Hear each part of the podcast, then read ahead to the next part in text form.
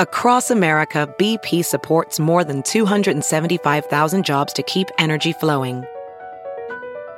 Jobs like building grid scale solar energy in Ohio and producing gas with fewer operational emissions in Texas. It's and, not or.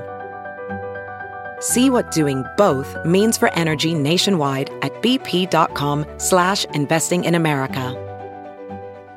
Good morning. I'm Randy Naughton at Fox 2 with your St. Louis news, driven by Bommarito Automotive Group. The future of the troubled loop trolley system is being discussed today behind closed doors. Bi-State commissioners are being asked to take over the loop trolley system. It's set to end service on December 29th.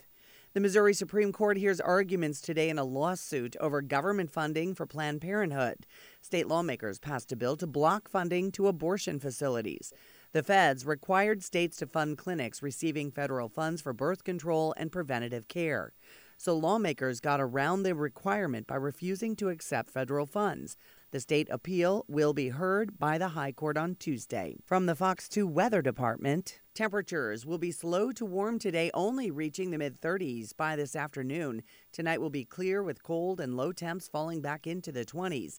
Thursday will bring some moderation in temperatures, with partly cloudy skies and temperatures warming back to near normal in the mid 40s. The rest of the work week will be dry with slightly above normal temps near 50.